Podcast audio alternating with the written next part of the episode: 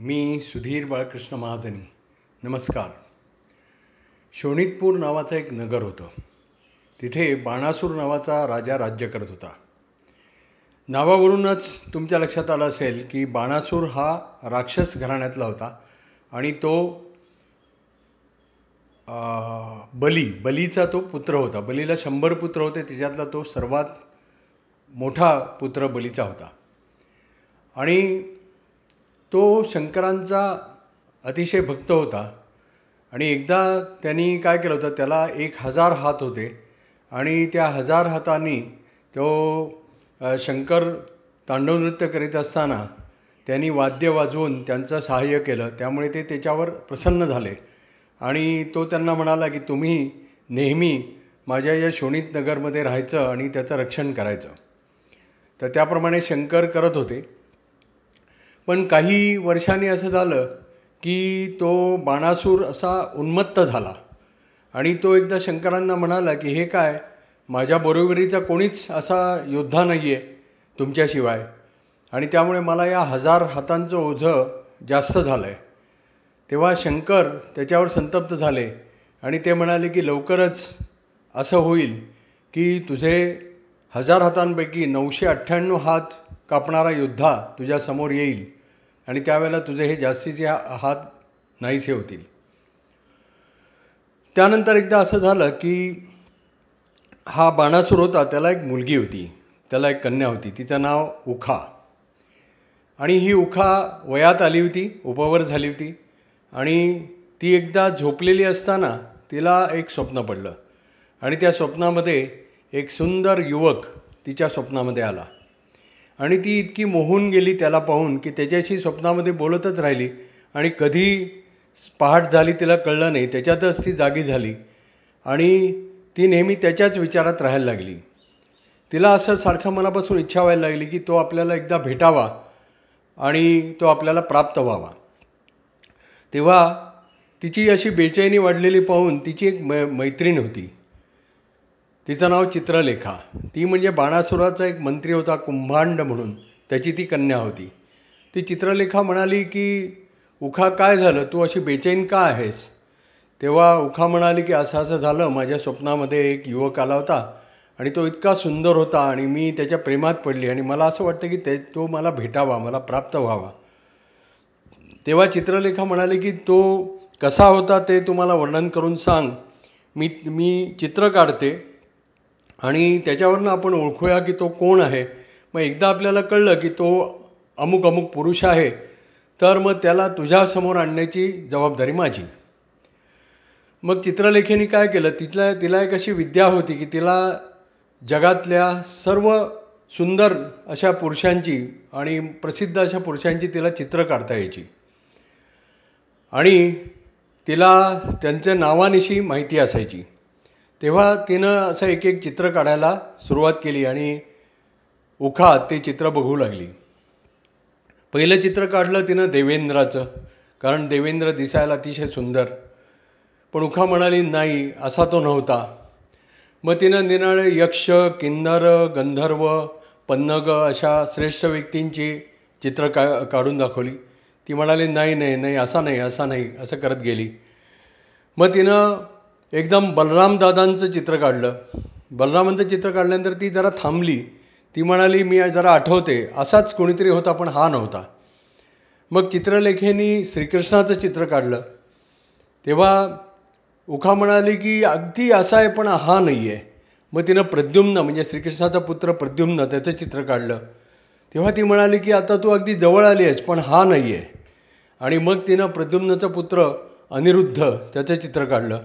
त्याबरोबर एकदम उखा म्हणाले की हाच ग हाच तो हाच माझ्या स्वप्नात आला होता.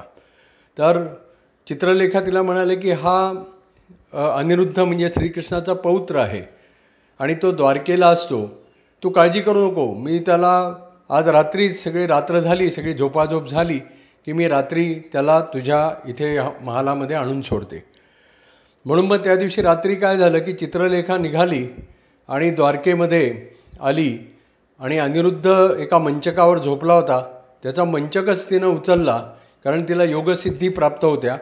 तो मंचक उचलून ती आकाशमार्गाने परत शोणितपूरला आली आणि ती उखेच्या महालामध्ये तिनं अनिरुद्धला आणून सोडलं.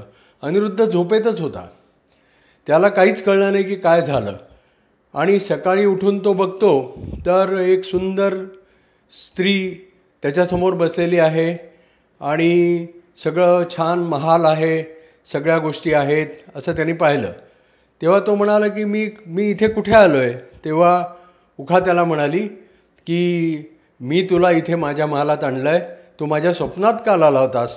आणि मी तुझ्या प्रेमात पडले त्यामुळे मी तुला तुला इथे घेऊन आली आहे आणि मग त्यांचं असं बोलणं सुरू झालं ते दोघं एकमेकामध्ये रंगून गेले. इकडे काय झालं? द्वारकेमध्ये की दुसऱ्या दिवशी पहाट झाली सगळेजण उठले. मग त्यांचा नित्यक्रम असा होता सगळ्या ह्या श्रीकृष्ण बलराम प्रद्युम्न अशा सगळ्यांचा क्रम अस नित्यक्रम असा होता की सकाळी उठायचं आणि व्यायाम वगैरे करायचा आणि त्यानंतर दुग्धशाळेमध्ये येऊन दुग्धपान करायचं. असा त्यांचा नियम होता. त्याप्रमाणे ते सगळे जमले दुग्धशाळेमध्ये पण त्यांना अनिरुद्ध दिसला नाही. तेव्हा बलराम दादा म्हणाले अरे आपला अनिरुद्ध कुठे गेला? अनिरुद्ध सगळ्यांचा लाडका होता कारण तो सगळ्यात लहान होता. तर सगळे बघायला लागले इकडे तिकडे तर त्यांना कुठे काय अनिरुद्ध दिसेना. म्हणून मग त्याचा शोधाशोध त्याची शोध सुरू झाली. आणि बलरामदादांना कळेना की असं कसं झालं? एवढ्या द्वारकेमध्ये एवढे सगळे रक्षक असताना त्याला कोण येऊन घेऊन गेलं? त्याचा पलंगही दिसत नाही आहे आणि असं करून सगळी शोधाशोध सुरू झाली. ह्याच्यामध्ये चार पाच दिवस गेले. इकडे परत उखेच्या महालामध्ये काय झालं की बाणासोरापर्यंत अशी बातमी पट पोचली की कोणीतरी असा पुरुष उखेच्या महालात आलेला आहे आणि त्यामुळे उखा महालाच्या बाहेरच पडत नाही आहे मग बाणासुरांनी काय केलं? आपले सैनिक पाठवले आणि त्या पुरुषाला पकडून आणा म्हणून सांगितलं.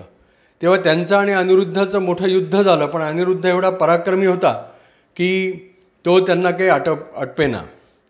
आणि इकडे परत काय झालं की देवर्षी नारद द्वारकेमध्ये आले होते. आणि त्यांना हे कळलं की अशी शोधाशोध अनिरुद्धची चालली आहे.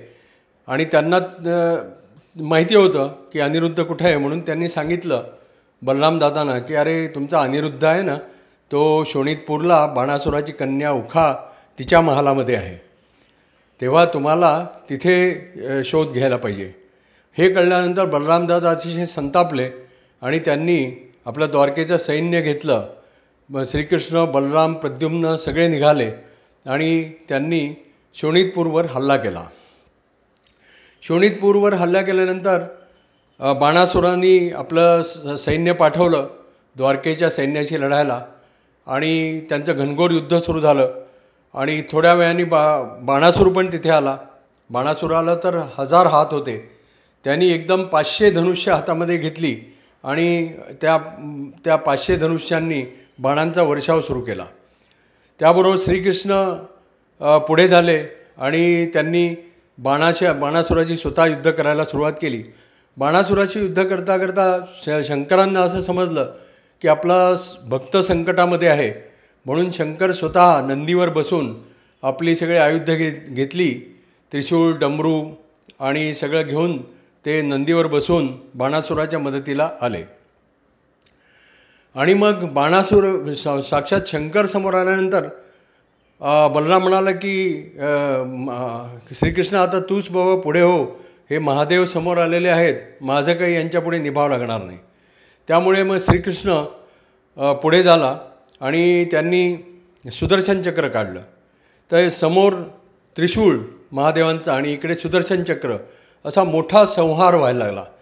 आणि त्यावेळेला सगळे मग देव तिथे जमले ते हे युद्ध बघू लागले. आणि मग महादेव म महादेवांनाही कळलं की आपण नेमकं युद्ध कशासाठी करतो आहे आपण फक्त बाणासुराच्या बाजूनी आहे पण युद्धाचा मुख्य मुद्दा काय आहे? तेव्हा मग श्रीकृष्ण श्रीकृष्ण म्हणाले की एकतर हा बाणासूर म्हणजे प्रल्हादाच्या वंशातला आहे त्यामुळे याला माझ्याकडून अभय आहे. मी याला मी याचा वध करणार नाही. फक्त त्यांनी त्याचे जास्तीचे जे हात होते नऊशे अठ्ठ्याण्णव हात ते आपलं सुदर्शन चक्राने कापले आणि त्याला त्याच्या भारापासून मुक्त केलं. आणि ते पाहिल्यानंतर मग बाणासूर श्रीकृष्णाला शरण आला आणि शंकरांनी श्रीकृष्णाचं हे वागणं पाहून श्रीकृष्णा की त्यांनी बाणासुराला अभय दिलेलं आहे कारण तो प्रल्हादाच्या वंशातला आहे. म्हणून शंकरांनी युद्ध थांबवलं. आणि मग त्यांच्या लक्षात आलं की हे अनिरुद्ध आणि उखा यांच्यामुळे हे युद्ध उद्भवलं होतं. पण शंकर म्हणाले की बाणासुराला अरे श्रीकृष्णांचा नातू साक्षात अनिरुद्ध त्याच्याशी तुझ्या कन्येचा विवाह होतं यापेक्षा अधिक श्रेष्ठ गोष्ट कोणती आहे? अधिक चांगली गोष्ट कोणती? त्यामुळे तू आता काळजी करू नकोस. उखेचा हात अनिरुद्धच्या हातामध्ये दे आणि त्यांच्या थाटामध्ये लग्न दे. मग अशा प्रकारे उखा आणि अनिरुद्ध मग यांना त्यांच्या महालातून आणलं. मग त्यांचं थाटामाटात लग्न झालं आणि मग उखा आणि अनिरुद्ध यांना घेऊन श्रीकृष्ण बलराम परत द्वारकेला परत आले. धन्यवाद.